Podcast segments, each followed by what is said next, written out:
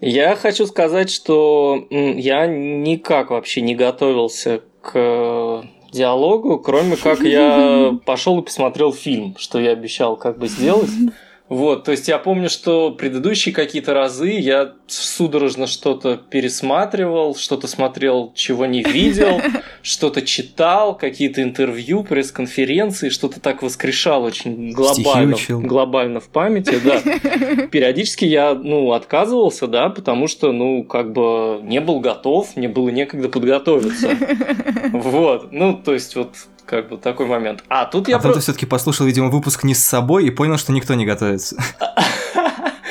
Ну, я, кстати, мне кажется, слышал большую часть выпусков все-таки. Кое-кто готовится, кто-то не готовится, кто-то совсем не готов по жизни, но так. А, да, ну просто я хотел сказать, что я э, как бы не видел всех фильмов э, Клэр Дени, но я, мне кажется, очень неплохо себе представляю ее творчество. И, ну, где-то, если я там ну, ошибусь сюжетно, там, прошу меня заранее простить. Костю проклянут поклонники Клэр Дени, но вообще у меня есть подозрение, что вот этот выпуск, несмотря на все самые странные темы, которые на подкасте были подняты, он по-настоящему покажет, кто из людей, кто периодически слушает подкаст, его по-настоящему любит. То есть те, кто его послушает, это прям самые хардкорные фанаты Мандай Карма, потому что по ощущениям а, на фильм «Высшее общество» людям наплевать еще больше, чем на фильм «Закатать в асфальт», который, по-моему, везде просто прочитали и посмотрели очень плохо.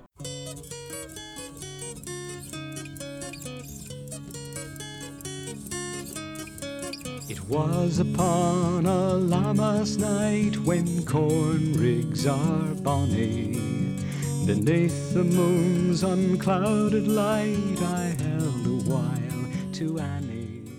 Всем привет! Это подкаст Манда и Карма. Мы вернулись из отпуска и сразу же решили проверить на хардкорность людей, которые нас слушают. И если вы все-таки включили этот выпуск, наверное, вы очень верите в наш подкаст. Сегодня будем обсуждать фильм Клэр Дени «Высшее общество». Картина, которая идет, наверное, не очень большим прокатом, или, как модно говорить, ограниченным.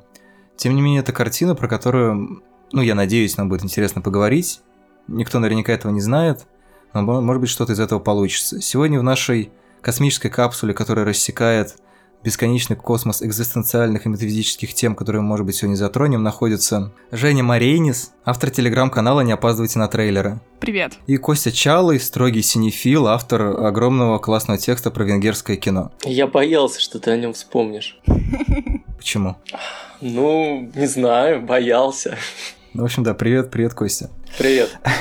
А, я Леша Филиппов, редактор сайтов кинотеатр.ру и искусство кино, где, возможно, вы слушаете этот подкаст. А может быть, вы услышите в радио своего очень странного таксиста. Информация для тех, кто слушает подкаст первый раз. Во-первых, мы обсуждаем все со спойлерами, хотя я не думаю, что люди, которые пришли послушать подкаст про Клэр Дени, боятся спойлеров. Ну, на всякий случай, если вдруг вы решите вместо этого подкаста щелкнуть какой-нибудь другой, тут же вот на, вот на этой буквально шутке. Мало того, что со спойлерами, так еще и с трактовкой. Это еще хуже, да. Да, они еще могут быть неверными. И, скорее всего, будут цитировать Хайдегера в этом выпуске. Ну, хоть не Гегеля. А, э, еще самое чудовищное, что со своими чертовыми мнениями наверняка. В общем, так как это маленькое независимое предприятие, то у нас есть Patreon, благодаря э, чудесным людям, с которого я периодически покупаю и раздаю завсегдатаем подкасты петлички, чтобы у них был нормальный звук. Поэтому, если что-то сегодня пойдет не так, ну вот, значит, пока этим замечательным людям не достались петлички. И третий момент, несмотря на то, что у нас есть спойлеры и вроде как ориентация на людей, которые фильм все-таки видели, на всякий случай в начале обычно все-таки пересказывается, о чем кино, ну, типа синопсис. А, обычно я прошу кого-нибудь это сделать, но мне кажется, что а, в этот раз можно будет коротенечко это сделать буквально одно предложение. Будущее а, в космосе летит космический корабль с заключенными, которые должны будут исследовать черную дыру. Один из них это Роберт Паттинсон, у которого неожиданно появляется дочь, которую он, в общем-то, не хотел. Ну, там... Ну, в общем, да, врачиха, которая играет Джульет Бинош, она за- зачем-то делает из Роберта Паттинсона отца, и тот начинает заботиться о, о дочери, которая у него растет. Потому что у него хорошие гены. Да, но учитывая, что там др- другие мужчины, это, не знаю, афрофранцуз и человек, который играл Николая II, действительно, самый лучший гений, наверное, Роберта Паттинсона. Клэр Дени еще говорила, что Роберт Паттинсон так невероятно красив, и в, э, в одном из интервью, и ей казалось, что он будет плохо играть эту роль, потому что он так красив. Пока она это рассказывала, она начала немножко сбиваться и начала рассказывать, как э, этот афрофранцуз, который Андрей Бенджамин, Бенджамал. А, раз, Мгм. а разве он а, а, как бы француз? Это же, по-моему, из э, Ауткаста рэпер. Да, да, да. И он, э, ну, Лёша сказал, что он афрофранцуз. Может быть, я ошибся. Лёша. Но он, кажется, из то ли Сан-Франциско, то ли из Лос-Анджелеса, потому что Клэр, Клэр Дени специально ездила к нему на самолете убеждать его сыграть э, в этом фильме, потому что ей кажется, что он невероятно витален и сексуален. Вполне вероятно, что просто она уже не могла там в 15 раз снимать Алекса Дескаса, да, который во всех фильмах у нее играет. И вот Исаак Дебанкале еще есть. Еще какой-то колен, Габриэль, кажется. Грегуар Колен белый. А, ну да, извините, я просто подумала, минус что мы 10 просто перечисляем всех мужчин э, жизни Клэр Дени. В мире. В- Вне, зависимости от их кожи. Вам что, ко- цвет кожи? Персонажа я подумал, что вот почему же не Дескас его играет.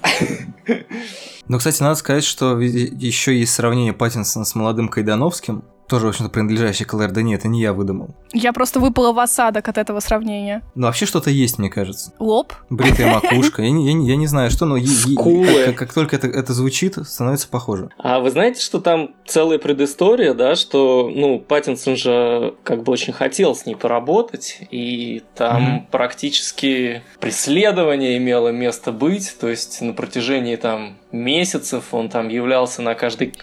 кастинг. Да-да-да, то есть высокий мужчина преследует очень невысокую женщину, чего-то непонятного совершенно от нее хочет, то есть это так несовременно, вот так нельзя себя вести. По счастью, были проблемы с финансированием, и как бы все затянулось, и главный как бы аргумент против него, что он слишком юн, да, он потихонечку сошел на нет, Мгм. вот, чувак состарился.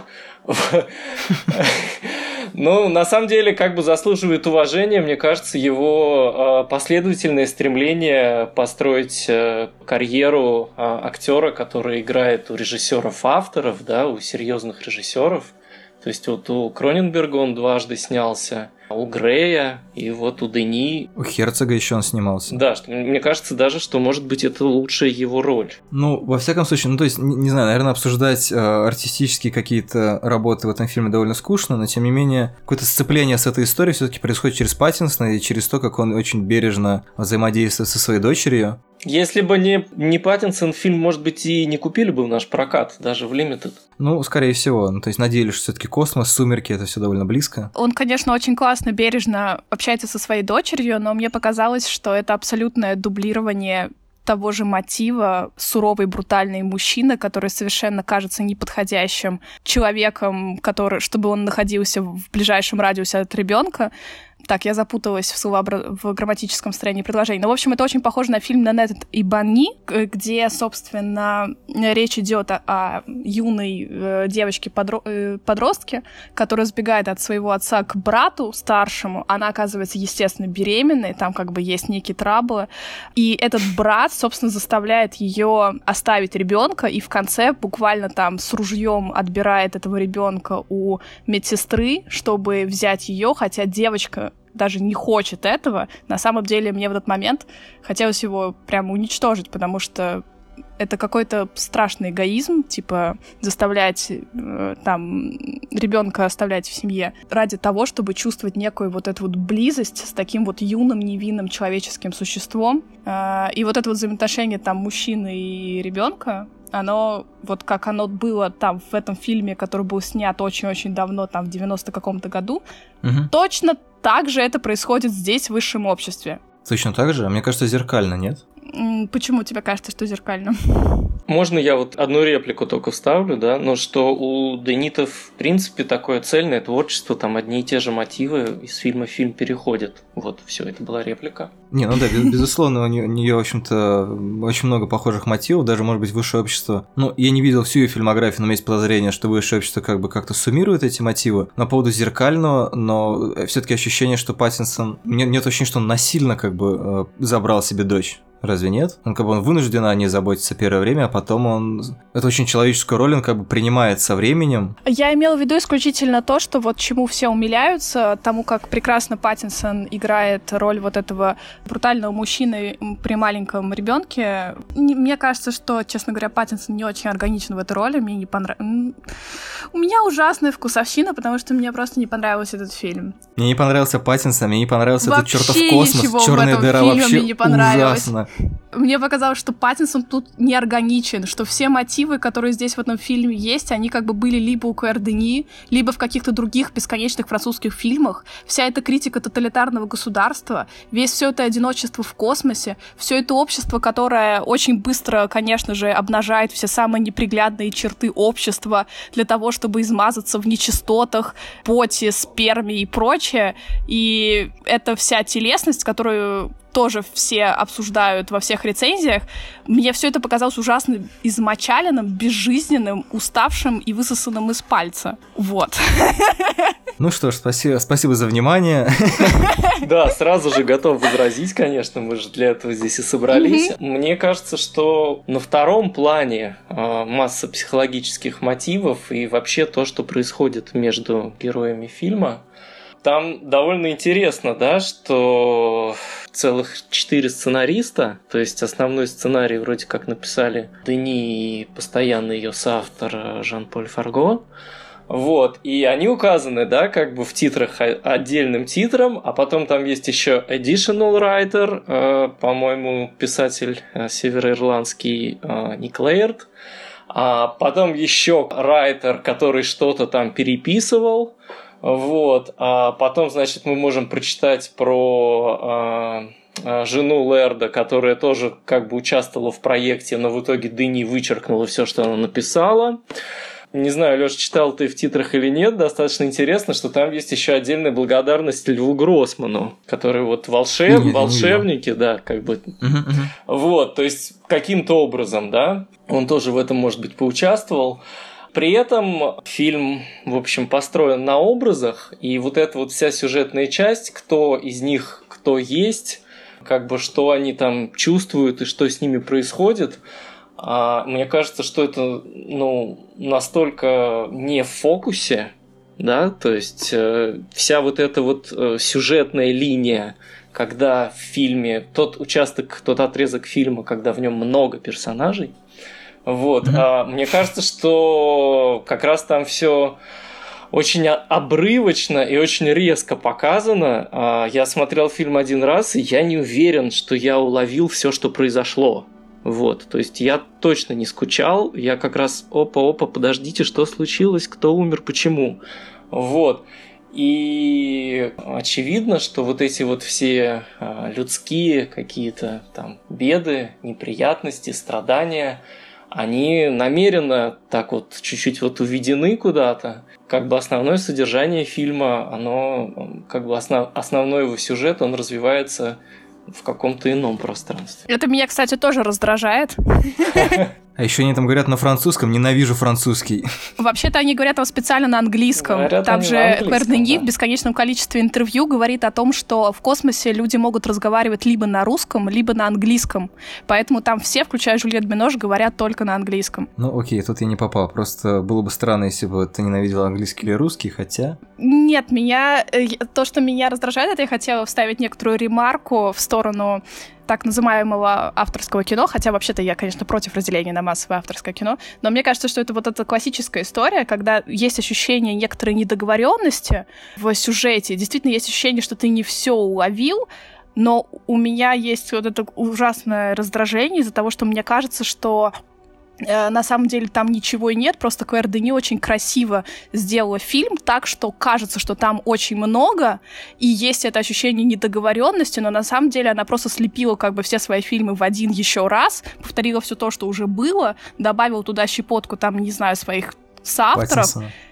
И Паттинсона. И еще самое главное, что меня раздражает, что там играет актриса Мия Год, которая специально снимается типа в куче авторских фильмов, прям вот тоже, прям вот и это настолько, типа, очевидный выбор брать на роль, э, как бы, некий, некой девушки в неком авторском фильме Миу Год. Брать на роль девушки, девушку, вообще что, куда, куда катится современный кинематограф? Почему не Паттинсон играет эту роль? Вот это было бы мощно. Это, кстати, мне кажется, что это немножко бы нарушило бы это колесо сансары как бы типичного французского авторского фильма Клэр Дени и хотя бы что-то привнесло туда неожиданного.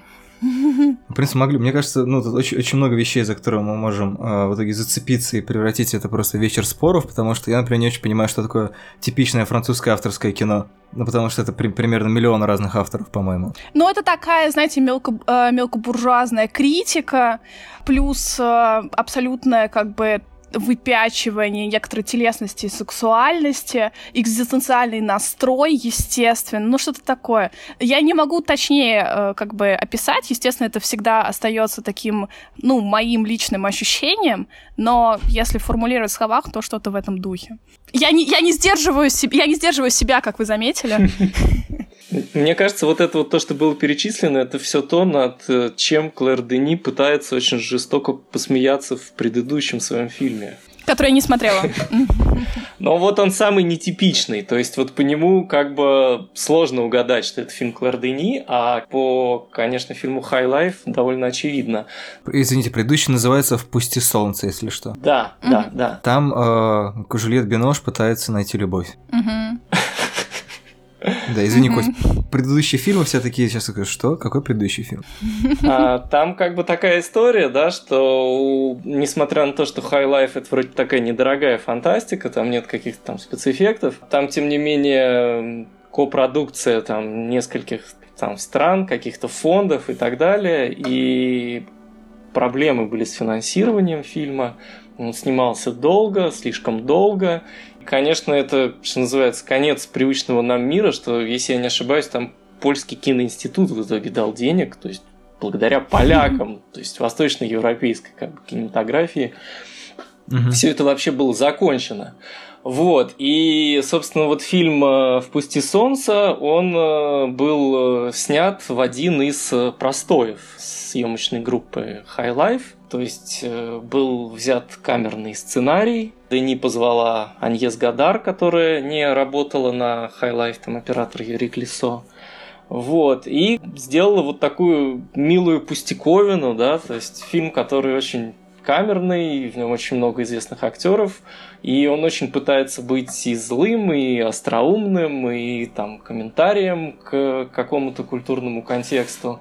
И, к моему удивлению, этот фильм очень многим людям очень понравился. Мне сразу стало обидно за как бы классический стиль Дени, а, в частности, за, опять-таки, предшествующий фильм а, Ле Сало, да, которым бы совсем бы не помешала, мне кажется, поддержка, а у него, в общем, была такая плохая пресса и... Подожди, а как его перевели? Он называется в, в российском варианте двумя словами, а вообще это ругательство во множественном числе. Лесало – это типа мрази. А это, как славные ублюдки его перевели, да? Да, вот, ну вот вот. пусть больно будет в аду тому, кто придумал, потому что Дени и Тарантино достаточно разные по стилю режиссера, совершенно ни к чему, мне кажется, такие связи проводить. Возможно, это название произошло из самохарактеристики людей, которые придумали название. Кстати, мне кажется, High Life очень прикольно перевели, то есть высшее общество — это прямо попадание в э, то, что High Life на сленге э, американском, английском зна- действительно значит высшее общество, таких типа sophisticated э, youth, что-то не, такое. Ну, вот я на а. самом деле не понял, конечно, вот этот перевод. То есть, если я правильно понимаю, что значит словосочетание высшее общество на русском, то это другая идиома, это jet set, по-моему, называется. А High Life я, ну, как бы понимаю, что это такое многозначное, употребляется в различных смыслах, но у меня, как, конечно, первая ассоциация, что это ну, типа, жизнь на всю катушку, разгульная жизнь, да, там, he smokes, he drinks, he fucks, living high life. Пока не сыграл в ящик какой-то. Да, да. Да, вот. но при этом он все это дел, э, все, люди все это де делают, вот все это да, пьют, э, трахаются и вот это все in his very own way. Понимаешь, вот только высшее общество умеет так пить, трахаться и жить на всю катушку. Типа, вот как бы, это я, опять же, про идиому. Ну а, да, но... А не про Роберта Паттинсона. Пошире, наверное, какое-то имелось в виду значение. Ну, то есть, мне кажется, что это все таки изнутри языка, наверное, можно объяснить. А у меня вот High Life э, вызвало, конечно, ассоциацию с э, higher life form, да, то есть высшая форма жизни, да, mm-hmm. то есть похоже. Mm-hmm. Вот, но как это как бы на самом деле, а, не знаю, вы читали рецензию, которую Андрей Степанович Плахов написал? Он как бы говорит о том, что это, ну, как бы на высоте, потому что вот мы на Земле, они летят как бы наверху, то есть высоко летающее общество. Ну, то есть тут, конечно, не, mm-hmm. не общество имеется в виду, тут же нет никакого society, да. То есть мне кажется, что русский вариант названия, он какой-то очень ироничный, а может быть это не заложено в оригинале. И мне кажется, что тут имеется в виду что-то еще. Знаешь, мне бы хотелось соединить вот... Э, у меня просто тоже была мысль про вот эту высшую органическую форму жизни, или как? Ну, в общем, про, про то, что считаешь, что, типа, условно говоря, человек – это венец природы, грубо да. говоря, используя терминологию, там, не знаю, уроков биологии.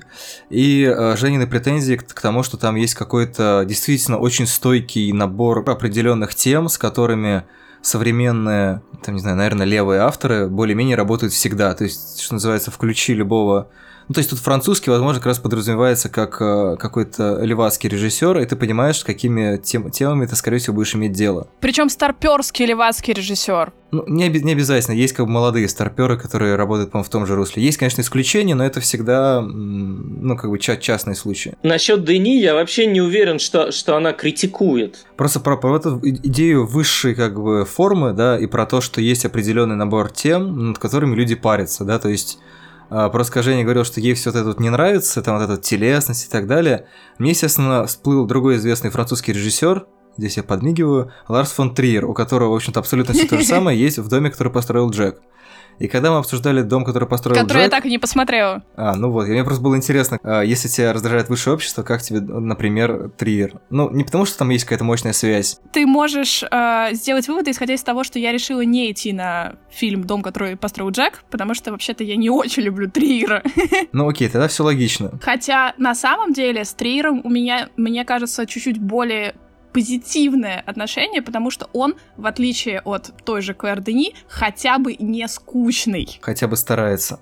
Ну, в общем, просто соль в том, что на подкасте про Триера мы обсуждали то, что он тоже вот этим набором определенных штампов, в том числе говорит о том, что, в принципе, а, способ западной цивилизации познания мира — ограничен, в общем-то, своим языком, ограничен теми вещами, которые человеку кажутся важными, про которые он говорит, теми категориями, которыми он оперирует. И, соответственно, когда это все оказывается загружено в ракету, запущено в космос и куда-то там благополучно летит, в общем, эта ограниченность, она видна. То есть это как бы в этом есть определенная ирония, что типа мы вот такие все дофига life, да, но при этом те темы, которые нас волнуют, те темы, про которые мы говорим, про которые паримся, это довольно какое-то ограниченное количество вещей, которые можно укомпоновать в фильм, в определенном порядке, и ты глядя на это будешь думать, блин, как-то вроде как это обо всем, но это какие-то вот такие вещи, про которые же так много всего сказано, это все так вроде как бы понятно и очевидно, и снова там упоминается то, упоминается это, снова, значит, там типа брутальность, феминность и прочая фигня, и насилие, и там, не знаю, и капитализм, и, там, не знаю, не капитализм, и государство, и... И исследование иерархии власти, и вот да, это Да, да, да. Ну, то есть вот, это, вот этот стандартный набор, который, ну, в общем-то, во, во многом, я думаю, все таки продиктован не тем, что Дени как бы не, не хочет разговаривать ни о чем другом, а о том, что... Потому что... Мне кажется, она просто не может разговаривать ни о чем другом. Come on, ей 84 года, она уже состоялась... 70. Окей, 70, ну ладно. Ну, как бы мой point в том, что она такая как бы состоявшаяся, состоявшийся человек с э, состоявшейся системой мышления. Она была воспитана в определенную эпоху, когда все лезли на баррикады, критиковали власть, э, снимали в кино секс, и это все было безумно круто, и как бы вот ей 70, и она делает все то же самое, просто потому что она по-другому уже не снимает. Я понимаю, что я сейчас, я сейчас педалирую очень критическую, такую раздраженную, даже пассивно-агрессивную тему, но это честно лично то, что у меня типа идет, я не знаю. Ну, как бы это лично мое действительно впечатление от просмотра. Слушай, извини, просто чтобы, чтобы прояснить. А ты говоришь, что есть молодые левые режиссеры, которые гораздо интереснее, чем Дани, например. Ну, просто чтобы лучше понимать. Не потому что я типа пытаюсь тебя под... Я сейчас такого не сказала. Окей, люди, люди, люди, которые интереснее работают с какими-то более актуальными, может быть, более актуальными, более свежими темами. Или я как-то неправильно понял твою мысль? Нет, моя мысль была исключительно в том, что Клэр Дени Дени, воз, возможно, я отвечала на твою мысль, о том, что она педалирует, что она педалирует эти темы, потому что общество как бы в сухом остатке остается, когда его замыкают в коробочку, летящую в космосе, а, оно все такое life, а в коробочке выясняется, что оно педалирует только вот этот ограниченный набор тем. И ты преподносишь это, как будто бы это некая как бы идея режиссера, которую она хочет преподнести, такая типа интересная, вот как бы задумка, вот мы вот тут выцепили. А мне кажется, что это не задумка режиссера, а просто она по-другому и не может. Она типа вот эти темы, которые всплывают в коробочке, это не потому, что она хочет там общество покритиковать, потому что оно больше ни о чем другом не говорит, а потому что она действительно ни о чем другом не говорит, потому что она была воспитана в другую эпоху. Тогда все обо всем этом говорить было действительно круто, это было важно и интересно. И вот ей 70, она все еще продолжает это педалировать. Ну, что я, я примерно говорил о том же, с единственной разницей, что мне кажется, что это как раз на, на ограниченный набор тем, он демонстрируется как пример того, как, грубо говоря, проблема, с которыми сталкиваются люди, про которые они думают, как это все а, принимают формы вот этих вот очень сухих и очень знакомых образов, да, то есть там поэтому педалируется, например, цитаты из Тарковского.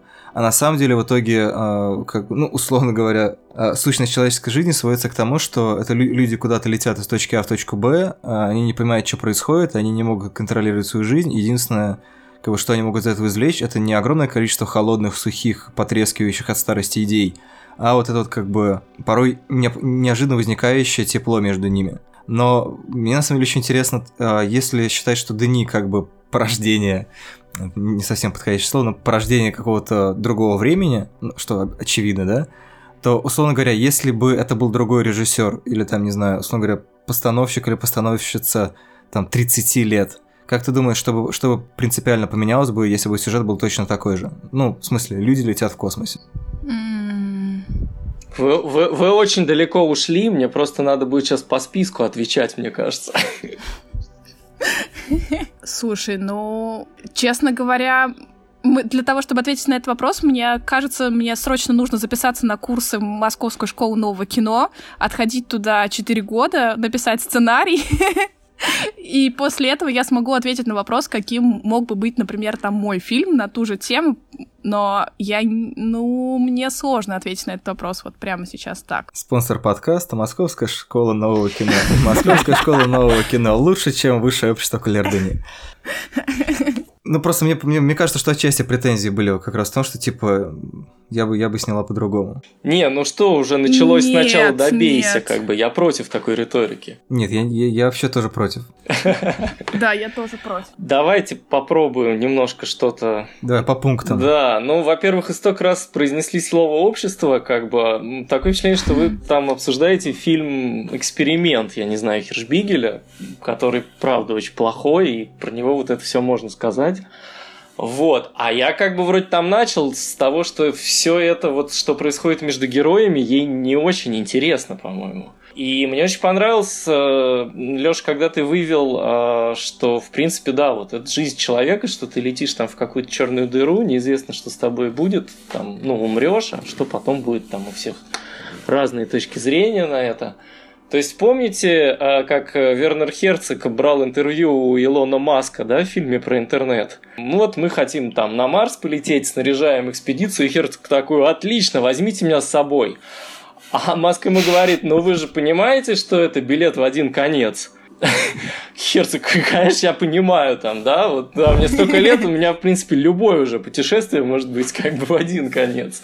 И у всех у Всё, нас как бы, да, билет в один конец. Да, у всех у нас, да, как бы, в общем-то, билет только в один конец есть.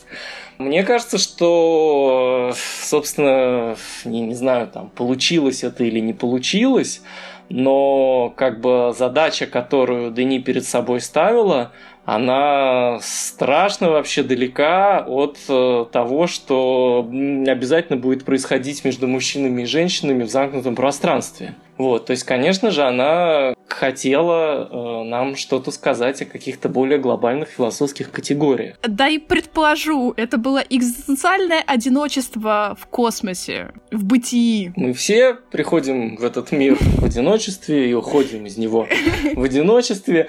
А по поводу э, сформировавшейся личности, ну, она же в 39 лет дебютировала в режиссуре. Я думаю, что она уже была на тот момент э, сформировавшимся человеком с определенной системой взглядов.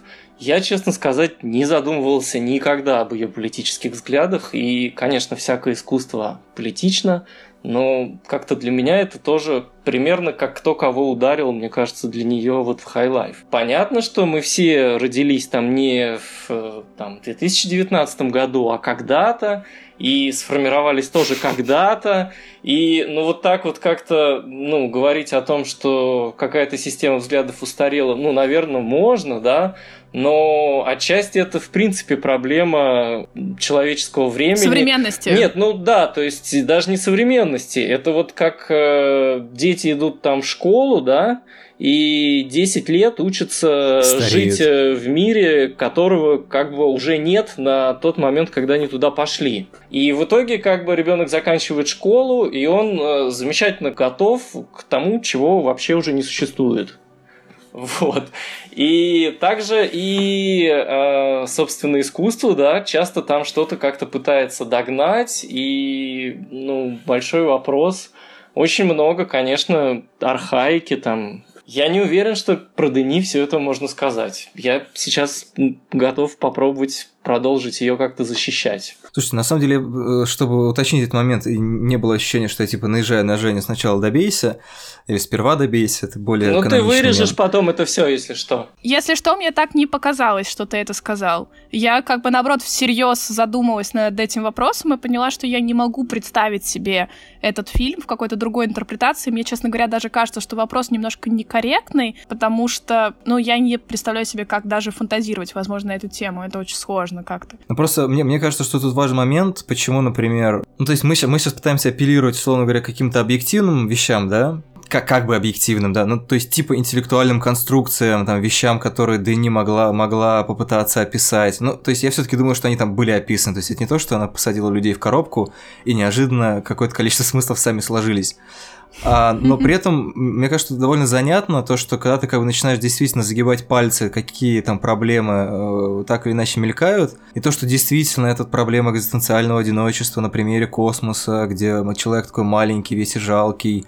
Мне кажется, это тоже очень вторичная тема в этом фильме. Да, но просто, просто фишка в том, что мне вообще кажется, что это кино очень эмоциональное. То есть оно тебе mm-hmm. описывает огромное количество этих вот э, конструктов. Ты такой типа, ну окей, мы можем их примерить, но по сути все сводится к тому, что человек что-то почувствовал. И глядя этот фи- фильм, ты, ты не думаешь, что типа, блин, как классно, она цитирует там э, Сталкер, да, сцену, когда камень летит в колодец, или там, не знаю, она цитирует зеркало, или она такие классные проблемы поднимает, которые, мне кажется, очень важными в 2019 году. А просто в какой-то момент вот эта вот банальная, да, фраза, тема про одиночество, как бы, ну, действительно, миллион фильмов снят про одиночество, но один тебя задевает, а другой нет, просто потому что подобрана та тональность, та визуальность, та, не знаю, какая-то интонация, которая в тебя попадает. То есть это как бы, конечно, уводит вообще от, от, от какого-то, то есть, может сказать, ну, в меня попало, и все, идите к черту. Но мне кажется, что тут много такого. Я понимаю, о чем ты говоришь, именно поэтому я на самом деле не сдерживаюсь в данном случае, потому что мое единственное оправдание, что я как бы прямо говорю то, что думаю, это то, что это исключительно завязано на мое личное восприятие, на то, что лично в меня эта штука просто не попала.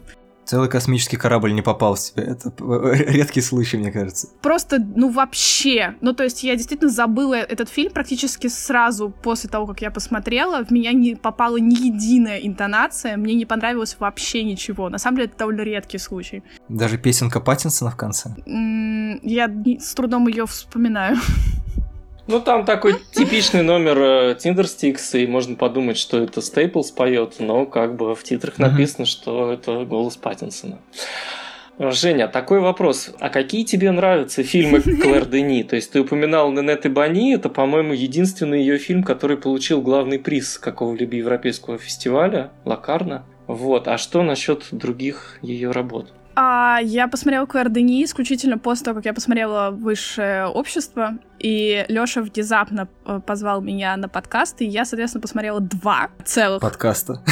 Э, выпуска, э, в смысле, его фильма.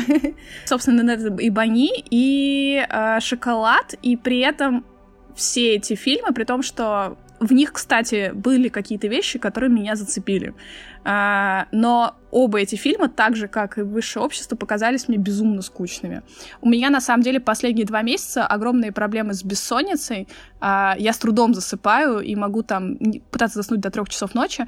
И за последнюю неделю не было ни одного, ни одной такой ситуации. Мне кажется, фильмы Клэр Дени вылечили меня от бессонницы, честно. Э, за что им большое спасибо. Слушайте, маленькая реплика по поводу фильма «Шоколад». Просто я его пересмотрел. А, это первый, кстати, фильм Клэр Дени, который я видел. Считается автобиографическим, да. Угу. Типа лет 10 назад. Мне почему-то страшно не понравился, потому что это, это было, по-моему, в каком-то престарелом кинотеатре, не очень хорошая копия, и как раз я попал, попал как бы тоже вот в это настроение, когда мне казалось, что в этом фильме вообще просто все, все ужасно все очень э, скучно, клишировано и тому подобное. Типа, типа важные темы, вот это все э, белая девушка в Африке и прочая хрень. Но сейчас, когда я пересматривал, во-первых, я, видимо, все-таки немножко уже поднастроился на интонацию Клэр Дени, и мне она э, не скажу, что она мне прям мега близка, но мне любопытно. То есть это, в какой-то момент ты, ну, такой, не знаю, стангольский синдром. Ты немножко привыкаешь как бы к стилю режиссера, и ты, знаете, как будто бы, не знаю, есть разные, интона разные интонации, разные, ну, высота разная голоса. Вот, не знаю, у человека может быть очень высокий голос, кто-то может его уничижительно назвать визгливым, например, да, а у Клэр Дени у нее такой очень спокойно размеренный голос. Кто-то может сказать, ну, блин, у нее такой убаюкивающий, безэмоциональный голос, mm-hmm. меня это бесит. Скорее вот на фильме «Хорошая работа» мне эта интонация как раз очень сильно попадает, а на шоколаде мне было интересно ловить а, огромное количество вещей, которые в итоге в высшем обществе шоколаде как раз рифмуются. То есть это причем очень интересно, потому что шоколад это кино про последние дни колониального присутствия Франции в Африке. Mm-hmm. А высшее общество это про людей, которые летят, в общем-то, на какой-то картонной коробке. Там, ну, там так, такие спецэффекты, такие декорации, что реально как картонная коробка выглядит. Что-то они куда-то летят, и как бы им капец.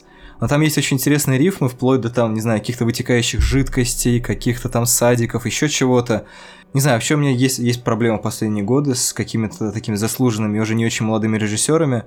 Когда ты видишь их новый фильм, видишь в них какую-то глобальную тему и рифмы со старыми фильмами, думаешь, ну все, как бы это фильм прощания.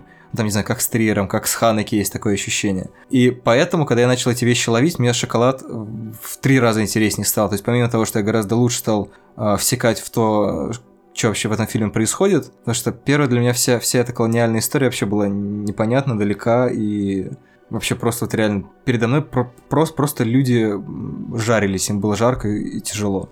А теперь как-то иначе. Но на самом деле, не знаю, если у вас нет реплик по поводу шоколада, может поговорим про скуку. Мне кажется, что вот, вот это, кстати, большая классная тема. У меня есть реплики, да, а, давай. по поводу, а по поводу скуки, э, слушай, я даже писал недавно пост про то, что очень интересно, что кому скучно. Парадокс. Вот. Дело в том, что мне кажется, что Дени это вот идеальный пример режиссера, которого удобно воспринимать э, ретроспективно. Ну, то есть, в каком смысле? Вообще любое искусство очень удобно воспринимать, когда художник уже умер, да, там каталогизирован, поставлен на полочку. Вот, и ты как бы там с какой-то стороны в это во все влезаешь. Я просто на протяжении лет, потому что давно очень смотрю ее фильмы, как бы так получалось, что часто смотрел фильмы, когда они были совсем новыми, а наблюдал вот это вот а, абсолютное непонимание вообще, ну, в том числе как бы зрителей, по идее, прошаренных, которые там считали себя киноманами и должны были быть готовы ко всякому разному. Да, вот это непонимание вообще сути ее высказывания, о чем это вообще, зачем это, что это. Вот. И, конечно же, слышал, э, что вот скучно, да, про, в частности, вот Бот Равай, да, хорошая работа. А шоколад, мне кажется, он рифмуется скорее с фильмом э, «Белый материал». То есть, э, если шоколад – это я не знаю, насколько он на самом деле автобиографичен, да, считается, что это вот ее осмысление как бы личного пережитого опыта, ну, выросла она в Африке. Угу. Белый материал это фильм, э, который полностью лишен какой-либо сентиментальности. Э, это фильм об Африке тоже. И лишен какой-либо ностальгии но он а, абсолютно проникнут а, тем же личностным пониманием, ну, что человек, который вырос, а, сформировался, жил в Африке, а он понимает, что такое Африка, а, Соответственно, здесь уже, ну, не критика колониализма. Опять же, мне кажется, что это несколько более глобальное высказывание, чем если мы пытаемся вот в эту терминологию эту засунуть, да.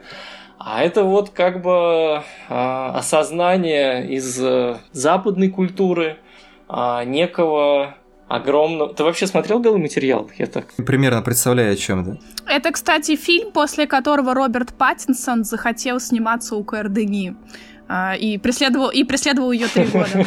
И, и кричал, да, белый материал он это я. Он шел в российском прокате, да, в, ли, в limited прокате. Мне кажется, что это было так в некотором роде событие, потому что, а, ну, допустим, э, фильм э, Лентрю «Незваный гость», который у нас обычно переводят, вот, его не было э, как бы у нас на большом экране, а, то есть, ну, он был в рамках ММКФ. Вот. Я хорошо помню, что я смотрел его в Центральном доме литераторов. Там были показы в кинозале в рамках э, Московского кинофестиваля. Который, кстати, начнется уже на следующей неделе. Вернее, на этой неделе, да. когда выйдет подкаст. Спонсор нашего подкаста – Московский международный кинофестиваль. Ходите на фильмы ММКФ. И на спецпоказы вот. в Их осталось так мало. А, да, а, спонсор подкаста Каро Арт. А, и в, в CDL как бы вот было два сеанса, условно там, я не знаю, это было там 6 и 8, 7 и 9 или там 8 и 10, да, и первым фильмом был э, фильм Вера Дрейк, режиссера Майка Ли. Mm-hmm а Майк Ли очень, очень интересный был режиссер 80-е годы, а потом он как бы начал снимать вот такое историческое кино, да, там тоже проблемное и так далее. Мне кажется, у него вот такой последний интересный фильм это Carrier Girls. Угу, очень классный. Да, потом он начал снимать такие довольно одинаковые, довольно необязательные фильмы, и на фильм Вер Дрейк был почти полный зал. Вот, это вот история из э, значит, послевоенной истории Англии. Она такая, конечно, важная. Хорошо очень играют актеры. Вот. А следующий фильм был вот этот, собственно, незваный гость, и приехала сама Дени, и в зале было человек 14, может быть, 18, вот так вот. А, в принципе, я сейчас могу говорить все, что угодно, потому что, ну, нет же никого, наверное, в живых, кто ходил в кино в Москве 14 лет назад. Вот. И реально она вот как бы представила фильм а, тем людям, которые, ну, вероятно, там смотрели фильм «Хорошая работа» и как-то запомнили ее имя. Вот, и пришли смотреть фильм. И тогда еще был перевод в зал синхронный. Перевод синхронный в зал на кинофестивале никогда не был достаточно хорош. И никто не знал, разумеется, о чем фильм. Там были, конечно, английские субтитры, они там кому-то помогали, кому-то нет. Это, конечно, была ситуация, в которой зрители те, кто досмотрел фильм до конца, я, как скажу, мне кажется, что, может быть, даже это лучший ее фильм, они так очень на ощупь вообще пробирались к тому вообще, что происходит на экране. То есть не только э, к тому, что режиссер хочет нам сказать, это уже как бы следующее, а что вообще хочет э, главный персонаж в исполнении Мишеля Сюбора, потому что никакого нет закадрового текста, как у Паттинсона в High Life. Ничего он не объясняет, мы просто как бы наблюдаем его действия, да, чего как бы вот он э, хочет, что он делает. Вот. И вот это, конечно, очень интересный момент, когда фильм еще не отрефлексирован, когда ты, в общем, не можешь прочитать про него какой-то корпус текстов, да, посмотреть вот эти вот Q&A, которые про High Life сейчас доступны в большом количестве. И ты как бы оказываешься наедине э, с этим фильмом и пытаешься как бы с ним как-то взаимодействовать и самостоятельно в нем разобраться. Причем у Дени же часто переосмысляются какие-то достаточно известные сюжеты, то есть, ну, я когда шел, опять же, на ММКФ, да, на Ботравай, а, я не знал, что это Мелвилл. А, и как бы только в процессе просмотра фильма я как бы понял... Что-то заподозрил. Какая история имеется в виду.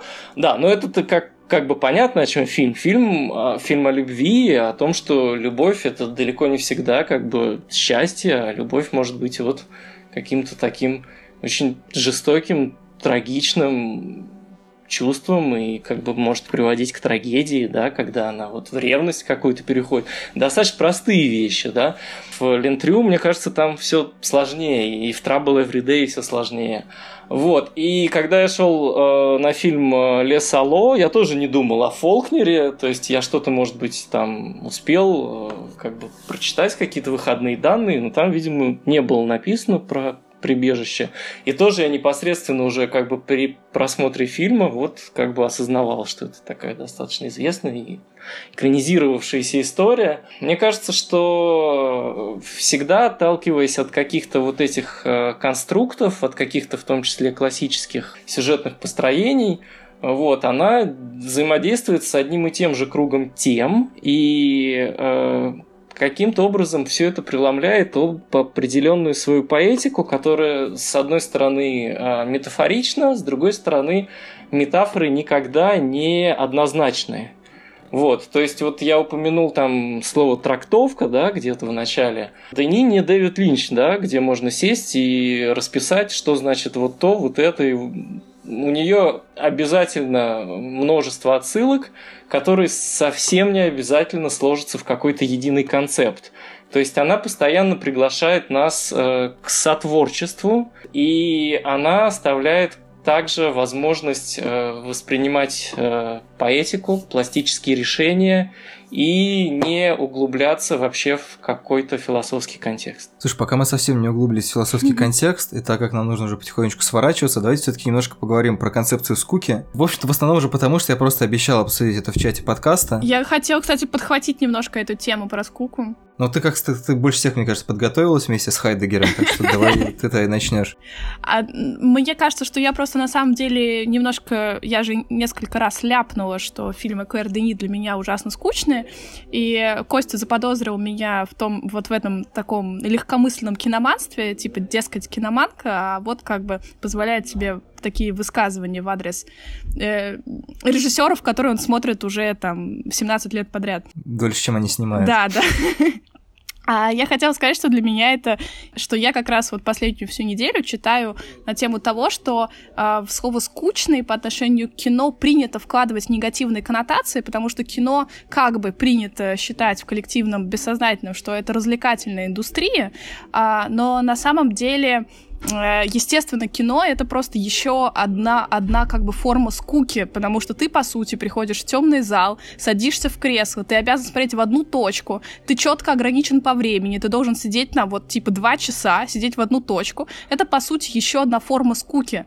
А самое главное, что от в эту форму скуки согласно Хайдегеру, а, человек пытается убежать от более глобального ощущения скуки, как утраты некой целостности по, собственно, Хайдегеру, самое классное — это когда ты не убегаешь в эту как бы скуку, которая тебя стремится развлекать, типа фильмы Марвел там, например, которые классические продукты индустрии развлечений, которые должны как бы спасти тебя от скуки, на самом деле они просто не сводят твою скуку с высшего уровня скуки, до какого-то низшего, типа ты вот разлегся, но как бы на самом деле тебе все еще скучно. А типа по Хайдегеру надо оставаться в состоянии скуки, когда ты чувствуешь вот эту вот свою нецелостность, эту некую утрату, некую неполноценность, и именно это состояние а, доводит тебя до какого-то процесса самопознания, когда ты начинаешь глубже копать, понимать, и это, собственно, такое как бы созидательное, созерцательное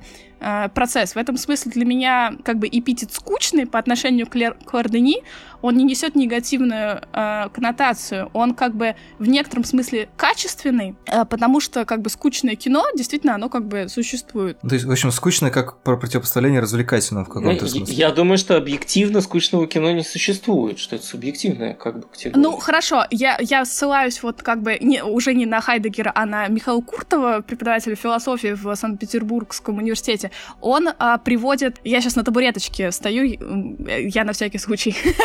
Ну, мы поняли, не упади, осторожнее.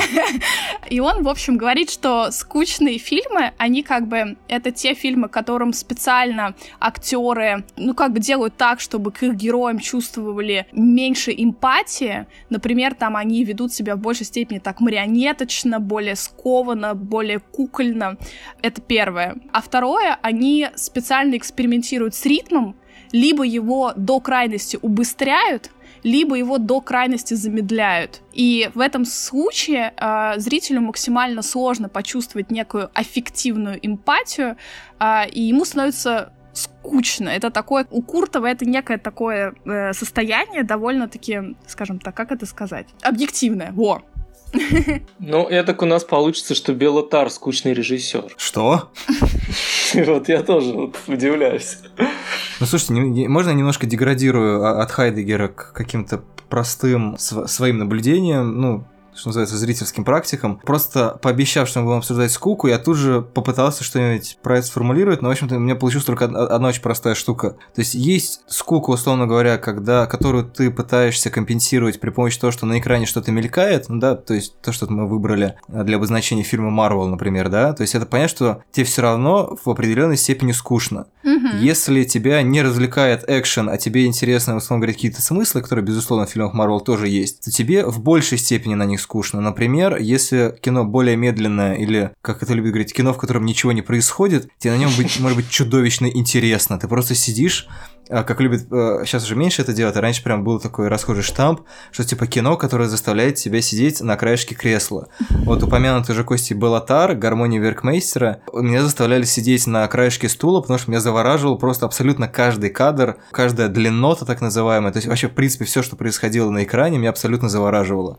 Мне было чудовищно интересно, то есть это фильм, который понимает наверное, что у него нету такого отвлекающего приема, как сюжетная динамика, да, то есть чтобы он типа быстро там много чего-то происходило. Там, по-моему, один раз был условно экшен, это когда разозленные граждане устроили погром. Это был прям вот, ну, это как Мстители финал примерно по меркам Балатара.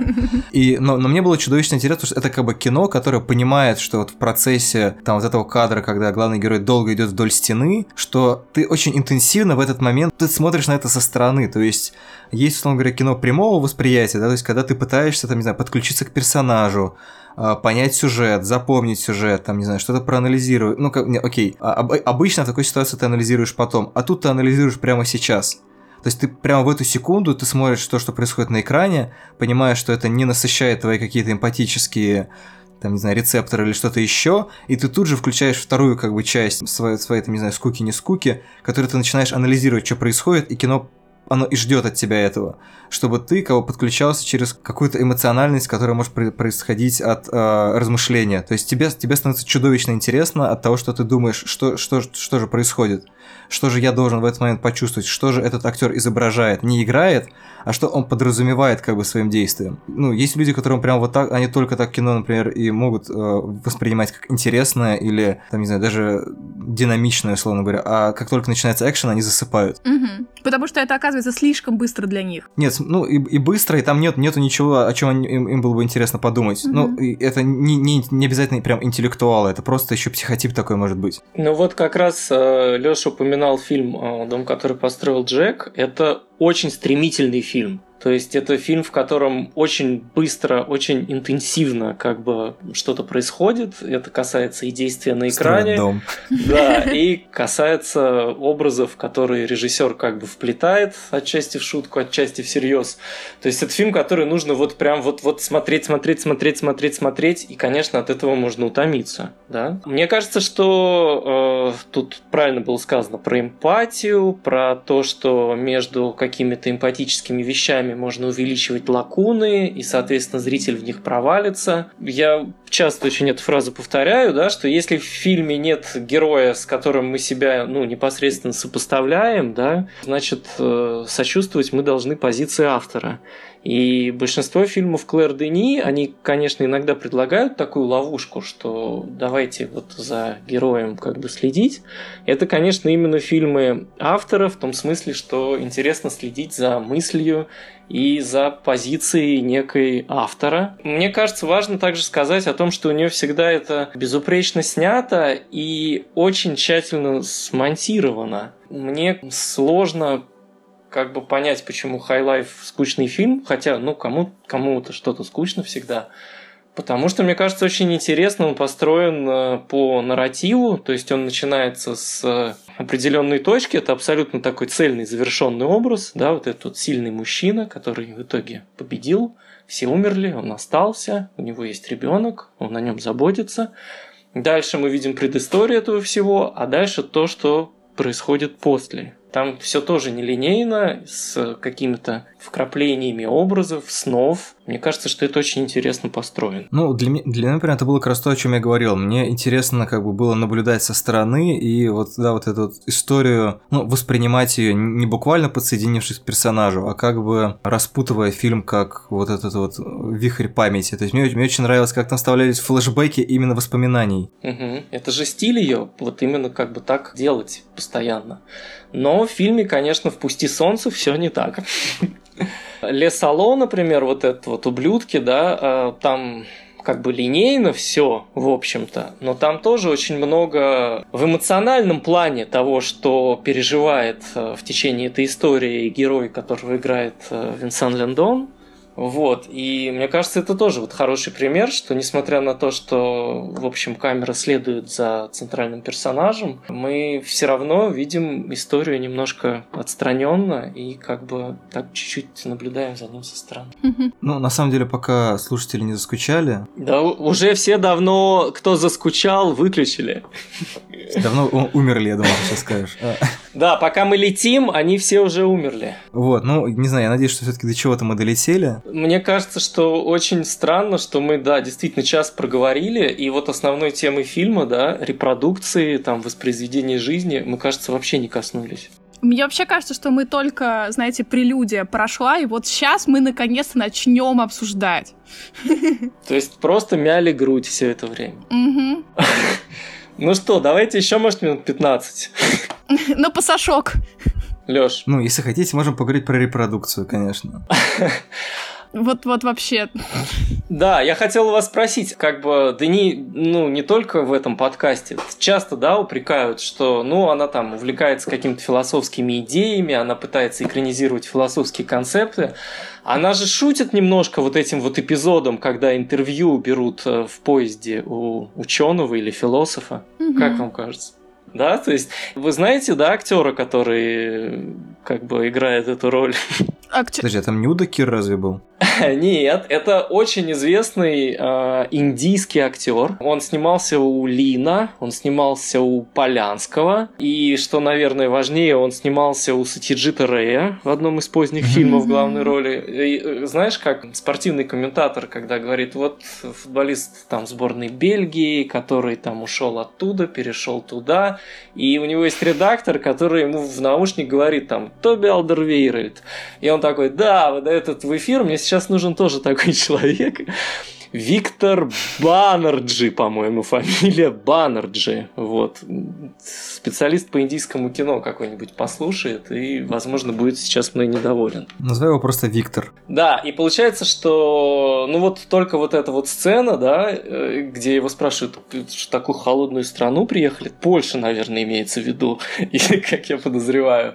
Я, я когда понял, что вот это одна сцена, и больше этого персонажа не будет, я сразу подумал, что и в целом-то, наверное, они часов 7, наверное, отсняли, да, и потом вот как бы тщательно так вот коротко смонтировали то, что осталось. Не знаю, можно просто достаточно в лоб воспринять этот эпизод. То есть в, в его как раз том, насколько он лобовой, есть определенная ирония. Потому что, по-моему, именно этот профессор говорит о том, что типа они думают, что они что-то там куда-то отправляют, но на самом деле мы понятия не имеем, когда мы получим эти сообщения. Ну, то есть это смешно само по себе. То есть, типа, у нас тут все настолько тут все схвачено и цивилизовано, и наука, а на самом деле мы понятия не имеем, когда мы, что вообще там с ним происходит. Да, как Том Скерет спрашивает у мамаши, каковы мои шансы? Does not compute.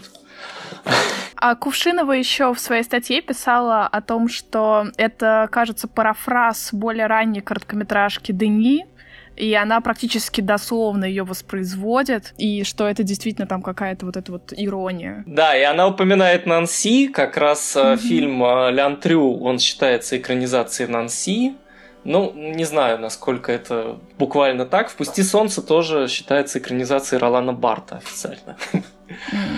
Вот, а... Не знаю, просто, честно говоря, я не затрагивал тему репродукции, потому что мне кажется, что... Она скучная!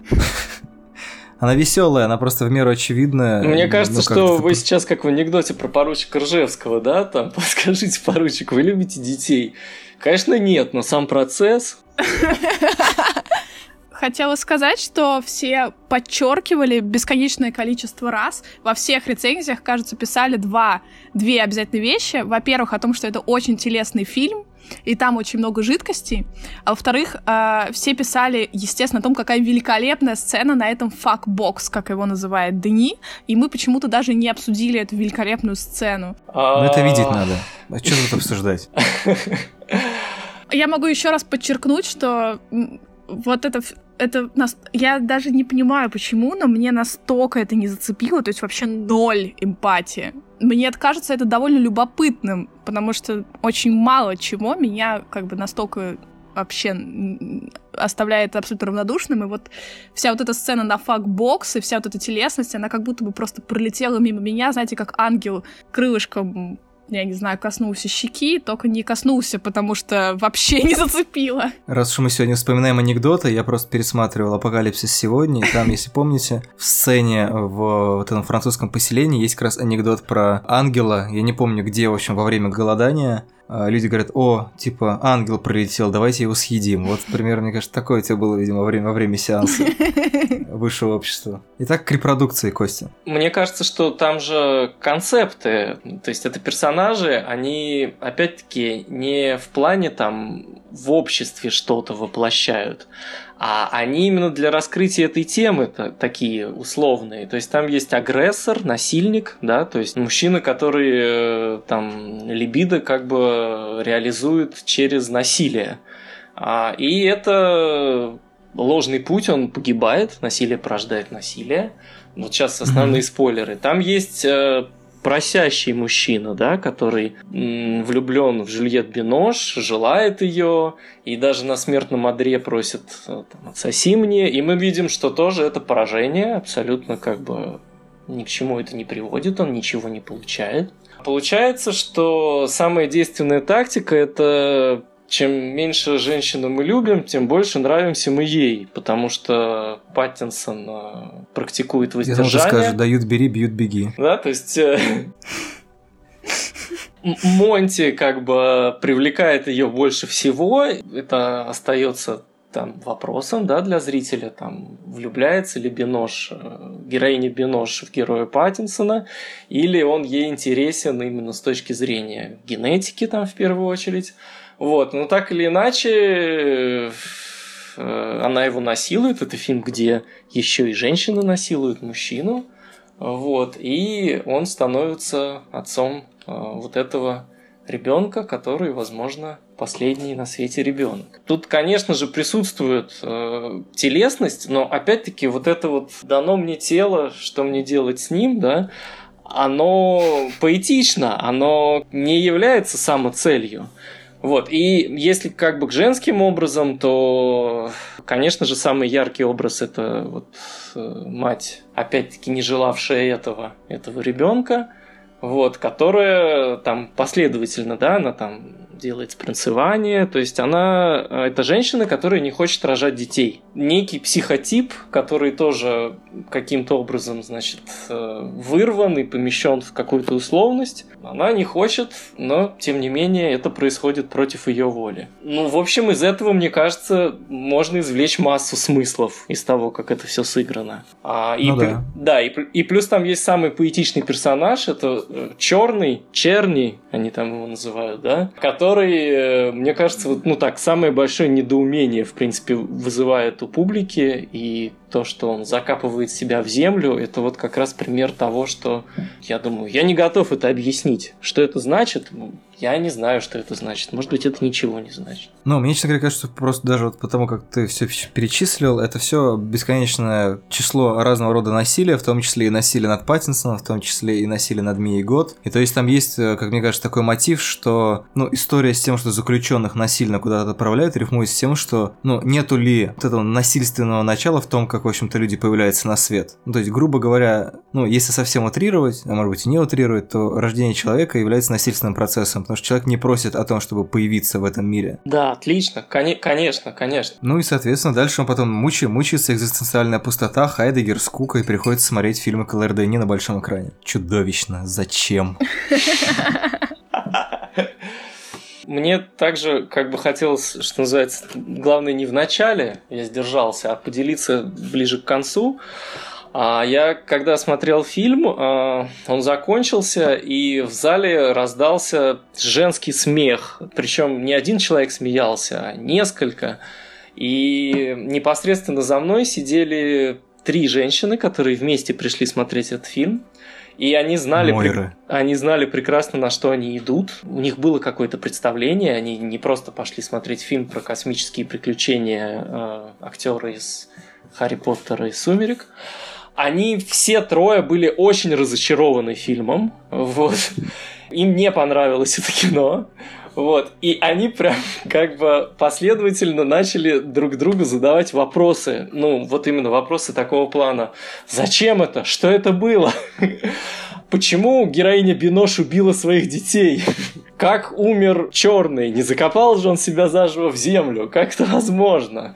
Вот. Ну и как бы на титрах свет не включали, и поэтому вот как бы я стал, соответственно, свидетелем вот этого. Ну, это, собственно, был не диалог, а это были вот такие возмущенные реплики.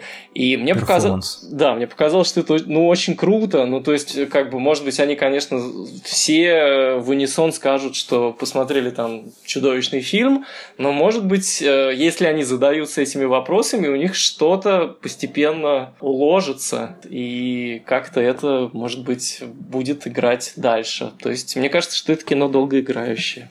Это то самое, что говорил Стас Тыркин, когда выходил на спецпоказе перед этим фильмом. Он вышел и сказал две вещи, которые я запомню на всю жизнь. Первую, ту, которую говорят все кинокритики когда представляют какой-нибудь фильм, про который они не совсем понимают, что сказать, они говорят, что этот фильм э, гораздо лучше понимается со временем, он как вино, чем дальше, тем лучше. А вторая вещь, этот фильм не 100 евро, чтобы всем понравиться. Да, ну, надо сказать, что все фильмы Клэр Дени э, сняты, как будто они не желают понравиться никому. То есть mm-hmm. ее можно упрекнуть во многом, и сегодня ее во многом упрекнули, но мне кажется, что ее нельзя упрекнуть в желании подмигнуть, подлизаться, понравиться зрителю. Ну, давайте тогда все-таки на этой оптимистичной ноте тогда закруглимся, на том, что если люди посмотрели этот фильм до конца и громко хохотали, возможно, у них возникли какие-то вопросы, или если они послушали этот подкаст и громко хохотали, там, не знаю, в метро, на велодорожке, или где вы слушаете подкаст, э, возможно, вас, не знаю, заинтригует его посмотреть, или если вы его посмотрели, возненавидели, вас заинтригует про него еще немножко подумать. Всем спасибо, пока-пока. Пока. Занимайтесь размножением. Пока.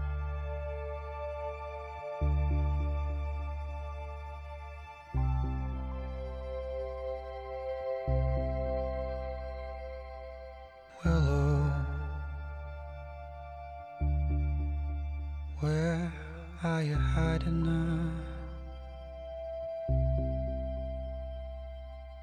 Willow, oh, where are you hiding now?